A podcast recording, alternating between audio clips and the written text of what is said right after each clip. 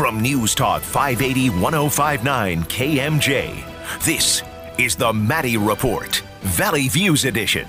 Now here's your host, Mark Kepler. Education is the gateway to economic and social success. Today we'll take a comprehensive look at education from kindergarten through college in California and the Valley. How do our students compare? We'll ask an expert in educational policy, Julian LaFortune with the Public Policy Institute of California. B N S F Railway, moving our economy for one hundred sixty years. B N S F, the engine that connects us. Additional funding for the Maddie Report made possible by a grant from The Wonderful Company, harvesting health and happiness around the world. As well as the Bonner Family Foundation, Community Medical Centers, Dewey Square Group, Comcast Financial Agency, Nassiman L L P, Sagasser Watkins and Wheeland, and Valley Children's Hospital. From the California Channel at the State Capitol and the Maddie Institute, it's the Maddie Report with Executive Director of the Maddie Institute, Mark Kepler. California has adopted significant reforms in K twelve education over the past decade, with the expectation that student performance is going to improve as well. Our guest is Julian LaFortune, who is, a, is with the nonpartisan Public Policy Institute, who recently authored a study entitled Achievement in California's Public Schools, What Do Test Scores Tell Us? So welcome to the Maddie Report. Thank you for having me, Mark. So uh, let's talk first about the reforms to make sure we understand what they are. So in two thousand ten, the state adopted something called the Common Core State Standards. Can you briefly explain what the Common Core reform was all about? Yeah, so the Common Core reforms are really our newest set of educational standards for the state, and they reflect a broader national push to align standards across the country. And the main goal with this is to get students college and career ready for the twenty-first century jobs. And so these standards are really about improving the rigor of our standards, uh, focusing on more real-world applications, um, really trying to up our critical thinking skills for students. And you mentioned twenty ten was when they were first uh, right. they were first enacted, but it really wasn't until twenty fifteen when we first started testing students on the standards it it, that you it saw districts do. It doesn't happen overnight. Do. Just because you adopt the standards doesn't mean, yeah, it takes a while to kind of percolate through the system. And it's very different. I mean, their approach was on conceptual understanding. It was on problem-solving skills, not rote memorization, frankly. Yeah. A, b a big change. In two thousand thirteen, there were some other things that happened. That was the big thing was Local Control Funding Formula, which basically the state adopted this uh, financial and government reform, governance reforms that really gave more of a kind of authority, more money and more authority to local school districts. Yeah, and that's it's really just about that. It's about more money and about more authority or more freedom and flexibility in how they spend. And so this was really the one of the most fundamental reforms to our system of K through twelve finance over the past several decades. So in terms of the more money part, what that means is under L C F F, districts now have a weighted student funding formula. And so that amounts to giving more money to districts with more high-need kids. The idea is that these kids are a little bit more costly to educate or they have more difficult circumstances, and so right. we want to provide additional funding to help districts out. I mean, you talk about those high-need kids, we're talking about low-income English learners on foster care. Foster youth and, and homeless individuals okay. who are also And in the past, the state gave money to school districts in the past, but it came with strings attached called categorical imperatives, right? Mm-hmm. So I'll give you money, but you have to use the money specifically for this purpose. And the big change here was, here's the money. Yeah. You do with it what you think is appropriate. Here's extra money for these high-need students. And so a lot of times in L C F F, what we're talking about is the money aspect, but the second part, getting rid of these categoricals and giving districts a lot more leeway in their spending, is actually a big part of really what the reforms are all about. It's kind um, of pushing that down to the local level. Yeah, and the idea is that these local districts have a good sense of what their students need, and so they can respond more flexibly than, say, you know, state policymakers in Sacramento can. You know, you did, you noticed in your report that the enormity of California's K twelve education system and the fact that it's highly decentralized are among the reasons why it takes time for these uh, changes to kind of take hold. Can you give our, our audience an idea of the size and scope we're talking about in, in the state's K twelve education system? Yeah, I think it's important to think about just how large and decentralized the system is. So there's about one thousand school districts in California comprised of about ten thousand schools serving six million students. So say we want to change standards, like under the Common Core reforms, that amounts to changing instructional practices, materials, teacher development in hundreds of thousands of classrooms around the state. And obviously, since the system is decentralized, this takes a lot of time to actually enact locally. And so when we're thinking about what the effects of these reforms are, we kind of need to take a step back sometimes and think, you know, there's a local imp implementation process, and it may take time for the full effects to really accumulate. You're saying it's decentralized, but isn't there a State Department of Education? So the state can't actually mandate these changes. The state mm-hmm. can suggest that the local districts will enact these changes, but there really isn't an effective oversight tool to I mean, kind really, of force the, districts to do this. It's the local districts, those, what is it, a, a thousand? Uh, there are a thousand, thousand school a districts. A thousand yeah. school districts that are each making decisions on how to implement Common Core standards or what have you. Yeah, they're each making decisions. Of course, there's state guidance and practices and funding that's attached to this, but, yeah, but by and large, the implementation process is ultimately under local control. You know, there, there are, not everybody's supportive of this. There are some critics uh, that say that regardless, uh, California is not making sufficient progress, especially with lower performing students. What are their specific complaints? So I think, you know, just broadly, I mean, the complaints are kind of all over the board, but broadly the complaints are, one, that we're still, we have still a long ways to go. About half the kids in the state still aren't at grade level when it comes to the standards that we have under the new Common Core. Mm-hmm. And on top of that, we have these large and persistent achievement gaps that have been pretty stubborn and difficult um, to close over time. And so these have persisted. There are large gaps by race and socioeconomic status, ethnicity, and the fact that we haven't made sufficient progress and we're really, the rate of change isn't so fast that we might see these persist for decades longer. And so I think saying, that's an area of concern. When you're saying the achievement gaps, you're talking about the difference between, let's say, high needs districts where they have a lot of these uh, kids that, that really need help and these lower needs, more wealthier districts that, that don't. You haven't, we're not closing that gap? Exactly. That's that, fa I mean, fast that, enough. Apparently. Yeah. So, I mean, these gaps are large, and even when we make progress on that, I think the rate of change suggests that it might be several years or even decades um, at the current rate of change that we'd expect to see these gaps eliminated. Okay. Well, while everyone wants to see improved academic performance, just how long do we have to wait to see that improved academic performance? In short, um, the case when it comes to educational reform, is patience a virtue or is it an excuse? That conversation in a moment. This is the Maddie Report. Welcome back. I'm Mark Kepler with the Maddie Institute. So how well are students performing on those standardized tests that they're taking? We're speaking with Julian LaFortune. He's with the nonpartisan Public Policy Institute of California. He recently wrote a report on that very topic. Um, so let's talk a little bit about your report. First of all, what data did you look at and, and why? So we looked at two sources of data. So the first were the S B A C, or the Smarter Balanced Assessments, and these are what the assessments that California has that are aligned with the Common Core standards, and these have been in place since twenty fifteen, and they test students in grades three to eight and grade eleven, and they give a very comprehensive sense of how our districts are doing and how our students are doing. Um, to supplement that and to try to compare over the longer term and to look at how California is doing relative to other states, we also looked at what's called the NAEP, or the National Assessment of Educational Progress. You got to abbreviate these things because these, these things are so long. Exactly. Right? Yeah, it's a mouthful. It um, is. So, so you looked at that as well to kind of compare California students to other states. Yeah, so this is a nationally administered exam, and this allows us to compare how California is doing over time, so back several decades, it and goes to back, other states as yeah, well. Yeah, so it's an older exam, I guess. It's gone back a little bit. Yeah, so it first goes back to nineteen ninety, at least oh, this, okay. this version okay. of it. So, um, so how uh, did you use these tests to determine how well California's K twelve education system is working? How do you... So we this? looked primarily at, in our report at two things. So there's first what we'll call trend, or what we call trend in our report. So mm-hmm. how are the trends in our educational progress? And what this means is, if we think of an example of third grade students, how are this year's third graders doing compared to last year's third graders okay. and the year before? So it's comparing different sets of students, but it's kind of giving a sense of how the system is doing over time. Right. Are third graders more prepared than they had been in the past, and okay. so forth? Um, of course, that's not the same set of students. You also might right. be interested in how students are progressing right. as they go through school. And so what we looked at is commonly referred to as growth, and so that's a second measure. And we looked at this on the S B A C tests, and what this is basically asking is, instead of comparing this year's third graders to last year's third graders, what we did is compared, you know, say this year's fourth graders to how they did last year in third grade. How much did they grow? Did they grow? Uh, how much did they improve? Was that improvement more or less than what we expect given the standards and given what we think students should be learning um, and improving upon grade to grade? So did you find performance improvement? So we did. So when we looked at the trends, so just kind of how students at a given level are performing over time, what we found was actually pretty encouraging. So California has made, at least over the last four years, pretty broad progress um, in math and reading, or in English. Uh, so I think in twenty fifteen, for example, about forty percent of third graders were proficient or at grade level in, in math and in English, a little bit less than that. Um, and that grew actually to almost fifty percent over the last four years. And so, you know, the rate of change is small. It's a couple percentage points per year, but that represents real progress. If you think about adding this up over time, that's hundreds of thousands of students in such a large system who right. are now at grade level that weren't before. That's great.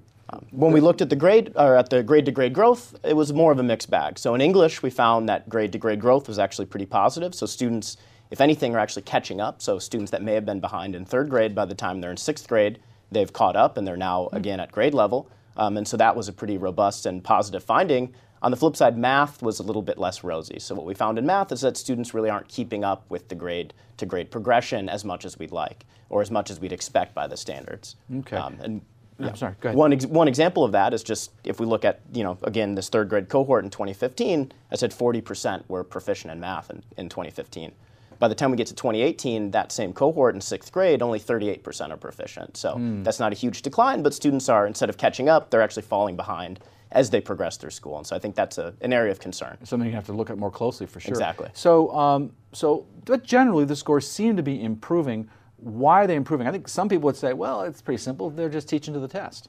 Yeah, so you know, it wasn't something we looked specifically at in our report in terms of what is generating these improvements, but I think when it comes to teaching to the test, although this is often a concern you might have when looking at test scores, I think we were reassured in this report that that really wasn't what was driving these effects. And, and the reason I say that is when we looked at the NAEP or this other exam, we found pretty similar effects on the NAEP as well. And the NAEP is not a high-stakes test. Uh, in fact, district and school levels test scores are never released to the public. So really what the public only gets is that it's a state-level summary of what's going on in the state of California. And so there's no incentive for a teacher to really teach to that test. So I think it provides an additional layer of confidence that the fact that we see a similar pattern there suggests that this isn't really teaching the test, and this is some sort of real improvement that we think is. And a they, bit they don't meaningful. know that the test is going to be given necessarily. I mean, the NAEP doesn't give it to every student, right? No, so it's not every student, and it's not every school or district. So it's a sample of students throughout the state. Um, I think maybe about twenty thousand around the state. Has anything been? Have you reviewed whether the teaching methodology has changed somehow? It's gotten better. Does that have an effect?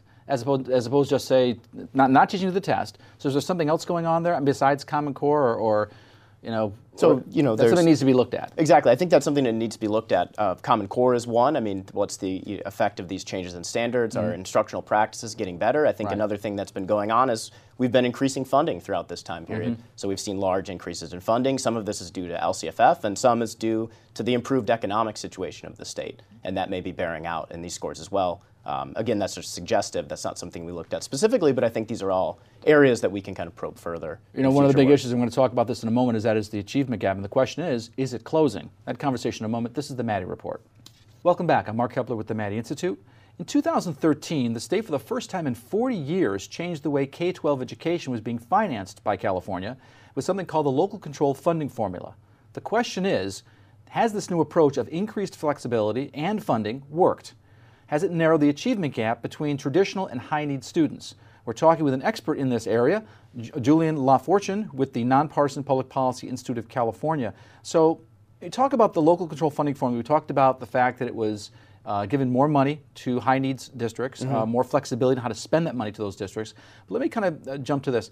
Has it improved academic performance, though, for high-need students?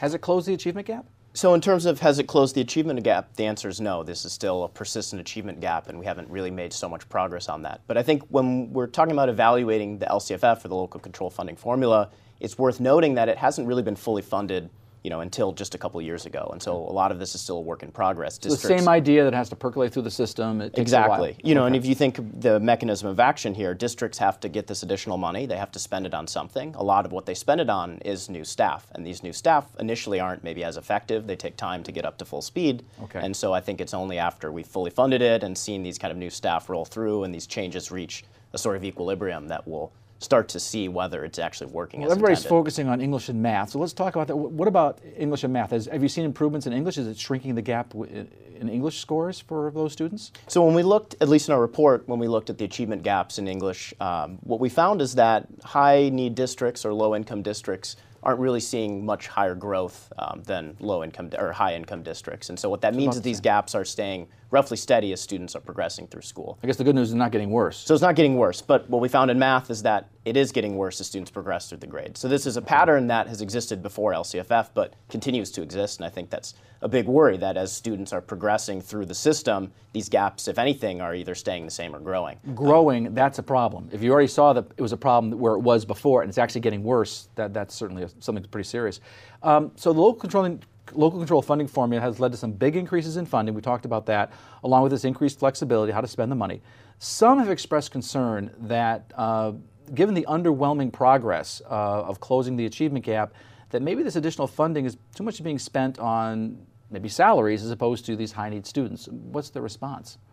I think those are fair concerns. I think one reason for these concerns is that districts aren't required to report school level spending, or there's no systematic accounting of spending at the school level. And so what you get are, you basically get that L C F F is working in the sense that it's giving districts with the most needy students more money. Mm. I think the questions that remain are, how are they spending this, and are they doing it in a way that's most beneficial for these high need students?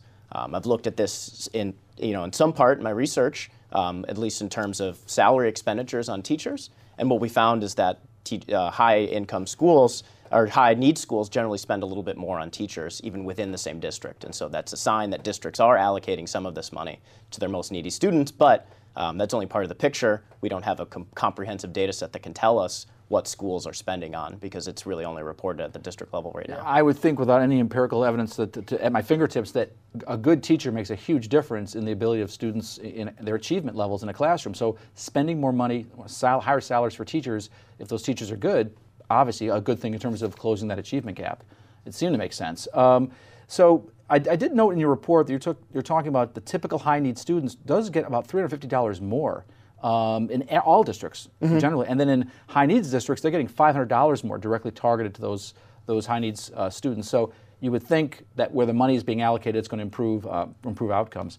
Uh, so what is your overall assessment then of local control funding formula and its ability to reach these high need students? You know, I think I think it's working as intended. Um, I think the intention of L C F F is to provide more money to these high need kids and in the high need districts. And so the way that it's done is by targeting need at the district level.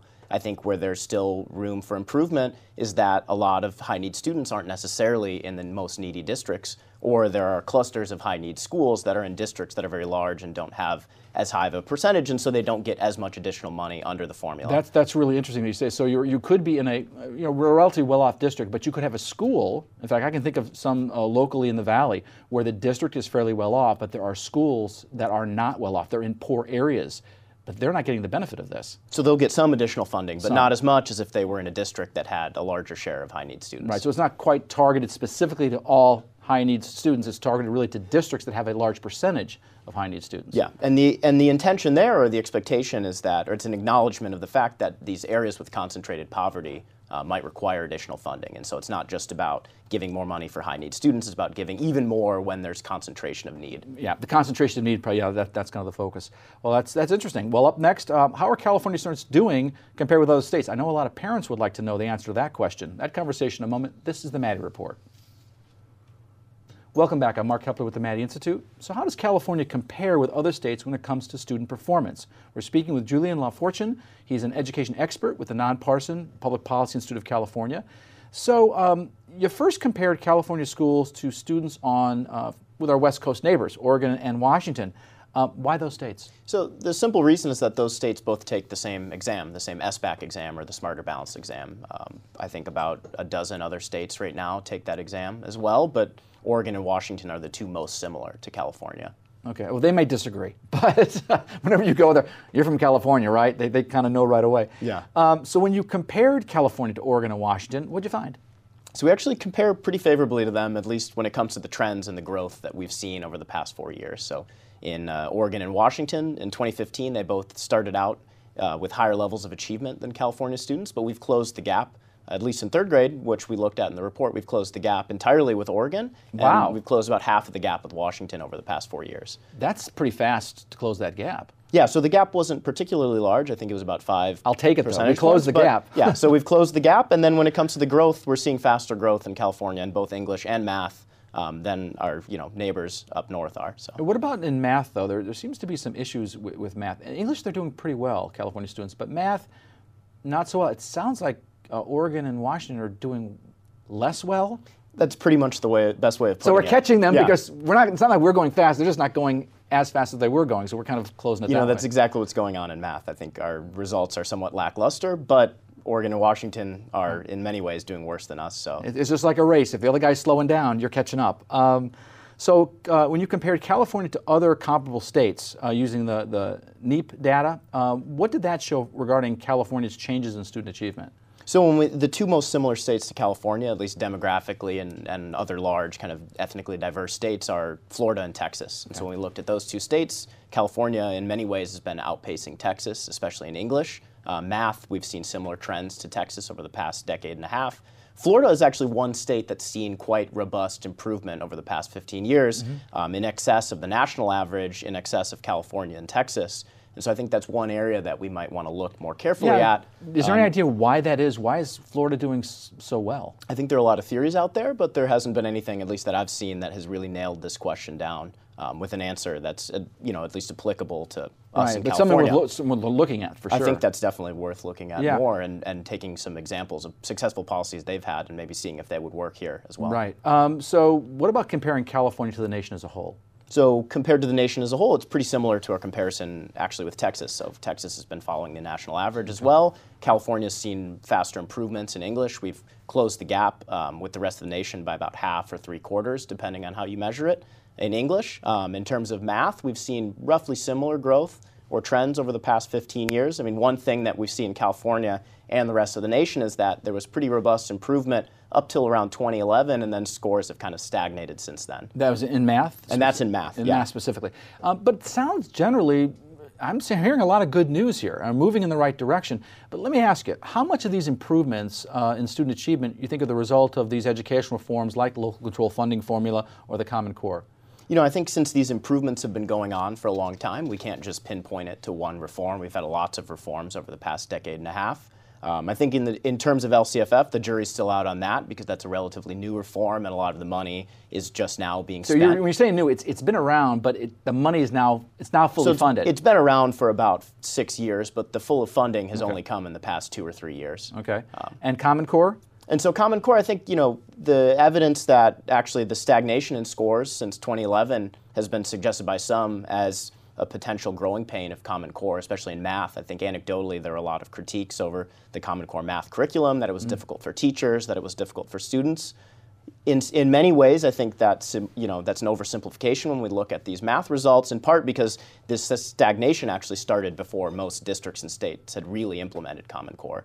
Um, so that may be part of it, but there's mm-hmm. also more going on there, and there's more to that story. It would seem to be a more of a, there's a bit of a shakeout period, I would think, just to kind of get used to the, the new system. I think that's true. With any sort of fundamental shift, it's it, there are going to be some growing pains. So overall, you know, what do you think uh, about California? Are we going in the right direction? I think we're headed in the right direction overall. I think, you know, the concerns you brought up earlier are still valid. We still have a long way to go. Mm-hmm. um, this improvement is coming off of a low base. We still have a lot of students who aren't at grade level, and still there are still hundreds of thousands of students that are far below grade level. So we have a lot of work to do. These achievement gaps are large, but we've made progress over the past four years, and we've made progress, you know, in looking at the NAEP over the past fifteen years. And I think it's important to keep that in mind because even small gains compounded over time, one percent a year can add up to a lot. You're talking about potentially over a decade, millions more students who are reaching grade level. It's and the I think compounding effect, right? Exactly. It's like, it's like investing. It's like you only make seven percent, but that adds up over time. Yeah. On the flip side, you're also talking about millions of students who aren't reaching their full potential. And right. I think that's what's important to keep in mind. Well, California also has a very unique demographic mix, too. It's, it's a, a wide range uh, of students. Uh, what about just focusing? I only have about five seconds left, but focusing on school districts that are particularly successful, um, is that something that people are now kind of focusing on, those, those high-need districts that are actually showing real improvement? I think that's something that people want to do more of, and I think with better data, actually, that's that's coming or in the works. I think it'll enable us to make those comparisons with more certainty. Yeah, than we've more research, which is which is something that's good, and hopefully you'll be doing it, Julian. That's good um, for me. But that's yeah. right. Julian LaFortune with the Nonpartisan Public Policy Institute of California. Thank you very much for joining us. Despite a strong economy, California has among the highest poverty rates and greatest income inequality in the nation. Can a college degree reduce poverty and close that uh, income gap? Our guest is Sarah Bone, who is the Director of Research and Senior Fellow at the Public Policy Institute of California, and she's looked at these very questions, so welcome back to the Maddie Report. Thank you. So um, how essential is a college degree for economic mobility? Is college worth it? College, the value of a college degree is at almost an all-time high in the data that we are looking at. Um, a college graduate in California earns on average eighty thousand dollars. Compare that to somebody with a high school diploma earning about thirty-six thousand dollars a year on average. Um, so really the value of a college degree is, ha is hard to overstate. You know, one of the things I, I was looking at your research was I thought was really interesting was that how the uh, earning potential of parents versus their kids has changed over time. And your statistics indicate that in the forties, um, uh, those born in the forties, only forty-nine, I'm sorry, eighty-nine percent did better than their parents. Today, forty-nine percent. That's right. Wow, I mean, that's, that's pretty startling to, to all those of us who have children, want them to do better than we did. Um, So the benefits of college will go beyond simply wages. What are some of the other benefits? In addition to earning higher wages, college graduates are more likely to find a job, to remain employed, especially that's true in recessions, um, which I think is really important mm-hmm. for us to remember in California. Um, at the same time, college graduates tend to have jobs that offer other benefits like health insurance, um, paid vacation time, um, retirement plans, and that sort of thing. All thing, all of these things help with kind of economic well-being and mobility over time. Yeah, I, I remember, that I'm going way back when I was in grad school, there was something called the dual labor market theory, and they talked about, you know, the labor market isn't just one thing, it's two things. It's the kind of the skilled workers, they have one labor market, mm-hmm. and the unskilled have a different labor market. And so you want to be on the right side of that, and college helps that. So let's talk about um, the equity gap. Um, does college help kind of close that, and does it depend where you go to school, whether it's a U C or a C S U or a private school? Yeah, there's a big gap across groups. Um, students who come from low-income backgrounds, who are from minority um, uh, demographics, tend to have lower kind of college attainment rates. Um, and it really starts in high school or even earlier, um, where they kind of start, we start seeing these equity gaps, and they just persist throughout kind of the pipeline to college degree. Um, but graduation rates at the U Cs mm-hmm. are much higher, or really the highest across our public institutions. C S U is a little bit behind that, and community colleges behind that still. Mm-hmm. And those equity be- gaps kind of go hand in hand with that. So it really does matter where you start in college. Well, let me, let me kind of go back a little bit on, on those questions. So most Californians, sixty-six percent, don't have a college degree, uh, particularly true among certain socioeconomic and demographic groups. Um, that represent a majority of California high school students. So why do they have much lower uh, college enrollment rates than their peers?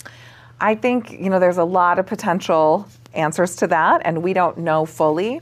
One um, leading explanation is just differences in information. So understanding what is required um, to be able to enter college, um, and then information about financial aid, which is really critical, especially for our students from low-income families, to understand what's available to them um, through state programs or college programs that can assist with the cost of college, which is a big hurdle to a lot of families today. Yeah, well, it's also too, if, if your parents have not gone to college, they can't help you navigate the system, right? It's It's, it's challenging. That's right. First generation. There's a big gap between students, um, uh, just in terms of um, the background of their parents. And one of the things you see a lot, I mean, C S U certainly talk about this in particular, is how much they affect economic mobility of these first gen. They have a lot of first generation students right. um, that are going through the system. That it really helps. Um, you've noted in your research that more students are eligible for college, but an equity gap remains. Well, what are the numbers in terms of high school graduation rates, college preparation, those kinds of things? Yeah, one of the striking numbers in my mind is um, the the gap between students with different um, income backgrounds. So sixty-seven percent of recent high school graduates from low-income families go to college. That actually sounds reasonably high mm-hmm. uh, to me, but when you compare that to students from high-income families, eighty-eight percent of them go on to college. So there's a real divide there, um, just according to kind of the economic standing of your family. So you were talking about some of the actions that are needed to help kind of improve the situation. So what are the, some of the things you think need to be done? So we talked about information, just in uh, in terms of requirements to get into college, and also information about financial aid. I think there's more that we could do um, from a policy perspective, and uh, individual colleges could do on the financial aid front, because tuition is is now just a half or so of the cost of college. Right. Um, housing and all of that adds a lot to the burden um, that, that students and families face.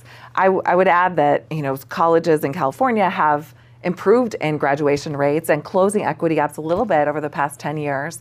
And so there's a lot of promising strategies um, that we can build on. Uh, and, and I think that's that's good for our state. We actually, you know, do pretty well compared to other um, state colleges and elite colleges in enrolling a demographically mixed um, student body. Okay, up next we're gonna talk about access to higher education in California. That conversation in a moment. This is the Maddie Report. Welcome back, I'm Mark Kepler with the Maddie Institute.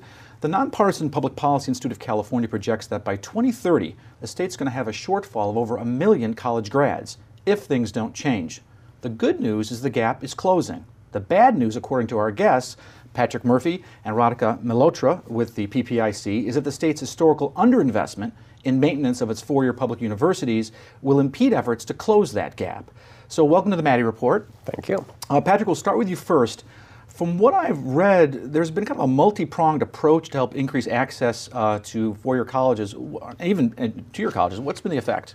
Um, the effect, as you, as you say, is more good news. Um, we've got it coming from two directions. We've got the high school students, with more of them being prepared, completing the requirements they need to be accepted.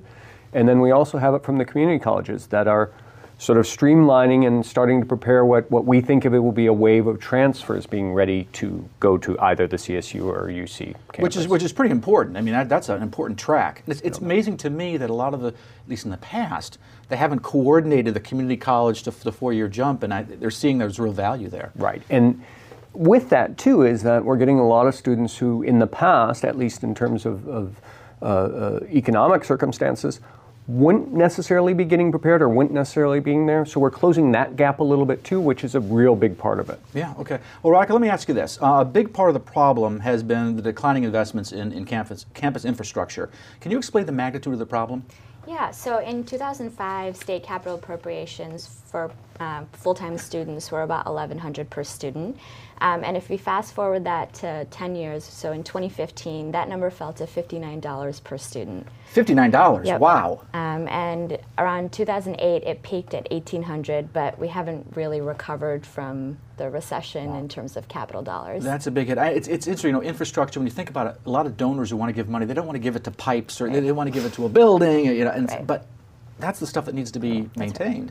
You can't uh, see that little brass plaque next to the right. heating unit. Right, right, exactly. Yeah, right. Um, so Patrick, let me ask you this. Um, so you report, uh, there's a report that you have that notes that reduced state controls and legislative oversight has meant that these infrastructure decisions are increasingly being made at the local campus level. Um, and they, that may not align with state goals and needs. So what's the right balance between you know, central control versus maybe, you know, local control? And the, the, the trade-off is in some ways this idea of a statewide oversight. Um, we would like to see the campuses increase their capacity to have more students on the campus. And yet at the campus level, we do want to have them to be able to take stock of their situation and figure out what their first need is. And somewhere in there, there needs to be a balance. The systems are starting to play more of a role.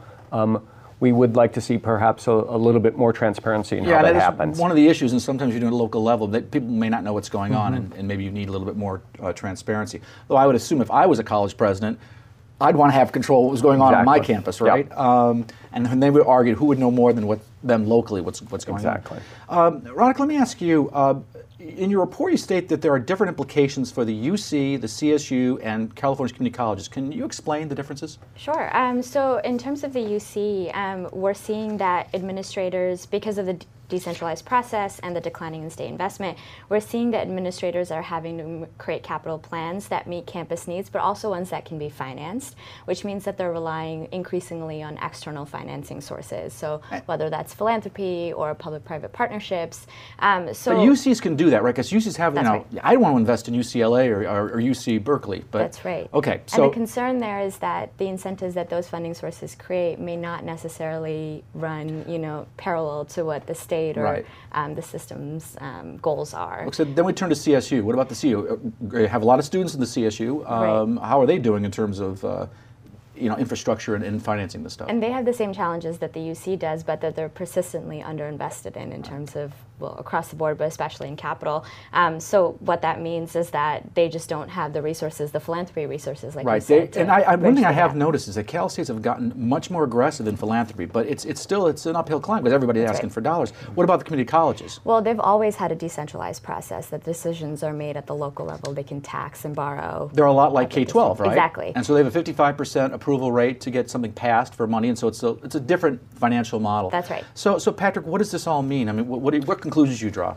Um, the fact is that we have not been investing to the extent that we have. If we want to have more spaces for students, we're going to have to create more spaces for students, which probably means investing in not only to catch up on the deferred maintenance, but actually building some more bricks and mortar buildings that, so students can attend classrooms, live on campus, et cetera. Okay, well, I want to thank very much Patrick Murphy from P P I C and Radhika Mehlotra uh, as well. Up next, uh, we're going to talk about an innovative approach at the U C's newest campus, U C Merced, with the chancellor of that campus, Dorothy Leland. That conversation in a moment. This is Mark Hepler with the Maddie Report. Welcome back. I'm Mark Hepler with the Maddie Institute. U C Merced, opening in two thousand five, was the first American student-centered research university built in the twenty-first century, right here in the Valley. Its third chancellor, Dorothy Leland, is our guest. Welcome back to the Maddie Report. Thank you. So can you tell our audience a little bit about the history and mission of U C Merced? Sure. We were um, built uh, to provide uh, access uh, to, more access to uh, students in the entire state of California, but particularly the uh, San Joaquin Valley to the University of California. As you know, the Valley is blessed with wonderful uh, community colleges and um, California State University campuses, but it did not have that the was, University of California campus. Right, that was the missing link. I mean, it, it, yeah. students in the Valley wanted to go to a University of California, they had to leave, and now, now they don't. That's right. Um, so let me ask you about uh, kind of the socioeconomic and demographic backgrounds of your students. Sure. Uh, how do they compare to other U C campuses? Um, we're, we are by far the most diverse of all the U C campuses, and um, our students uh, pre predominantly come from underrepresented minorities, Um, and from low-income and first-generation families. So to give you an idea of what that means, um, in number, seventy-three percent of our students are first-generation, um, sixty-four percent are uh, uh, Pell recipients, and we'd have even more Pell recipients if our over six hundred undocumented students were eligible for federal financial aid. That's amazing. And I was, I was looking at some of the statistics on your university, and high percentage of Hispanic students, almost fifty-five percent yes. Hispanic, which is very high. Um, you, you do a good job of attracting people throughout the state, actually. Mm-hmm. I mean, you do have a large representation from the Valley, about a quarter of your students, but you're attracting students from San Francisco and, and Los Angeles, et cetera. Right. So, so a big, a big draw. Um, so let me ask you this. Uh, the impact of a, obtaining a degree from U C Merced, I'm wondering what impact it has on the economic and social mobility of your students. I mean, I would think it'd be substantial. Yeah, it, it, if you look at national data on the impact of, of a degree in general, a bachelor's degree in general, um, you, you can expect over uh, double a lifetime increase wow. in your lifetime income. University of California is even higher. So do we have a lot of data on that yet?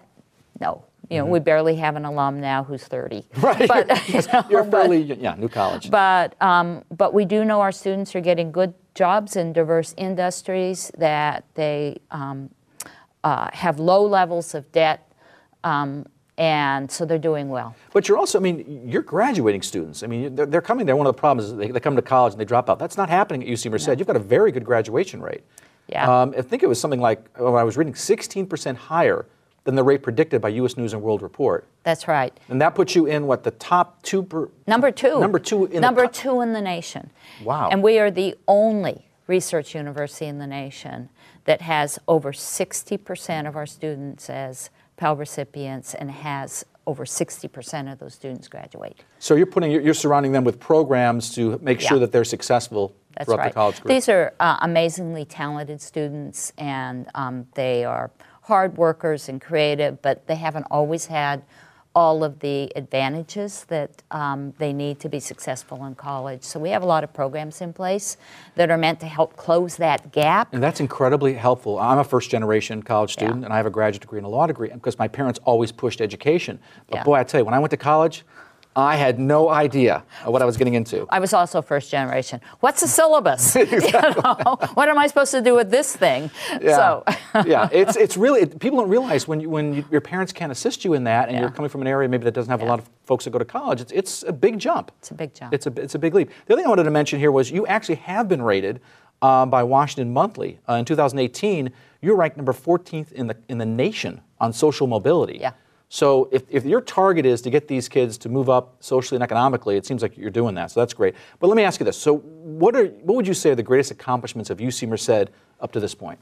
Well, you just named some of them. I mean, the, the remarkable success of our students, I think, over time will um, change the, the perception of the nation, that students like ours can be successful in a high-powered research university environment and be uh, an amazing uh, talent pipeline for the state of California and beyond.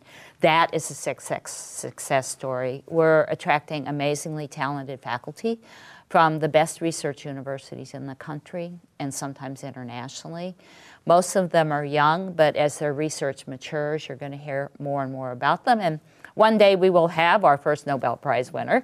Um, okay. And uh, so, and, and I think the fact that, you know, we started up in a very difficult environment. The, the doors of the uh, campus were opened about uh, fourteen years ago, and then a Great Recession. Then a Great Recession, so yeah. Hit, and we the the state lost its ability to to fund academic and re the construction of academic and research buildings, and so we were you know we were able to.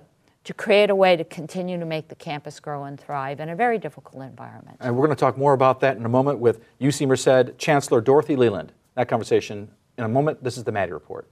Welcome back. I'm Mark Hubler with the Maddie Institute. We're talking with U C Merced Chancellor Dorothy Leland uh, about some of the things happening uh, on that campus. Uh, one of the things that's happening is a major expansion. Um, you're going to basically moving to ten thousand students, and you're going to get there by a one point three billion dollar investment by the University of California and this unique public-private uh, partnership you've got going on.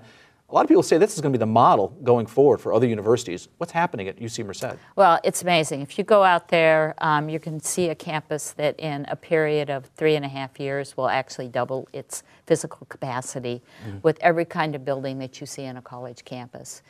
It is um, jointly financed through... By the way, it is a beautiful campus. It's it a, is. It is in a great setting. It is, and, and uh, you'll be amazed. I invite everybody who's listening to come see what's happening there.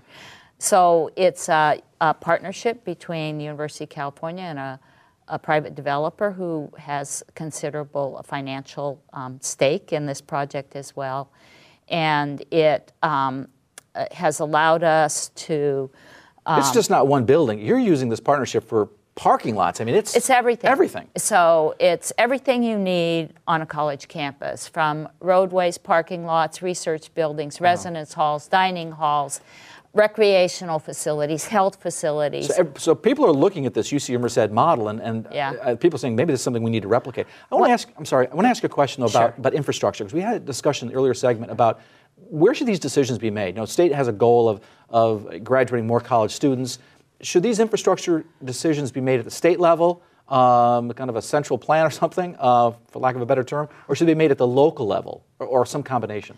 I, I think, um, I don't know if we need uh, additional bureaucracy. Mm-hmm. I think um, we need good communication channels, and we need to make sure that capital projects align with state needs and state goals. You know, there was a there was an organization called the California Postsecondary Education Commission that was shut down by Governor Brown as a cost-saving move in two thousand eleven, and Governor Newsom is talking about possibly bringing something like that back. Um, would you? Would that help in terms of the coordination? It, it could. It, you know, let's see what the shape and form and model of it is. Um, and um, but meanwhile, I think that in certain sectors of the state, there's strong coordination, as you know, right here in the Valley, that the um, the community colleges, the C S Us and the U C, as well as some of our, our private school sectors, communicate regularly. We have an association.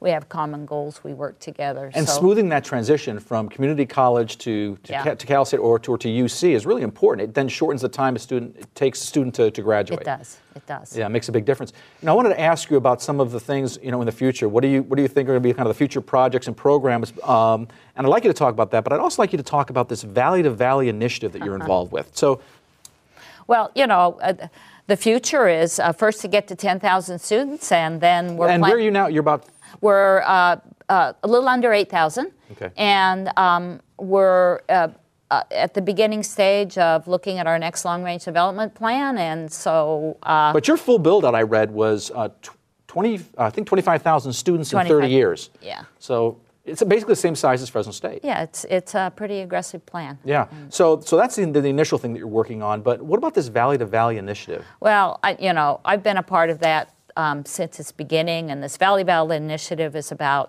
Um, connecting the talent and the resources that are in the San Joaquin Valley with the talent and resources that are in the uh, greater uh, San Francisco Bay Area. It is um, something that I think um, will have some tremendous uh, benefits for the Valley, economic and educational and other benefits from the Valley. And I'm really pleased to see leaders from um, all areas of the San Joaquin Valley and the greater San Francisco Bay Area really focusing well, the, on the Silicon Valley connection. The Silicon Valley is very interested, and yes. it's interesting. You know, people look look at what's happening with the ACE train yes. that's coming down to Merced, um, that goes to San Jose, goes to Silicon yep. Valley. Then you think about high-speed rail. If they build that uh, from Bakersfield to Merced, all of a sudden Merced becomes kind of a, a focal point of going either to the Bay Area or going to Sacramento.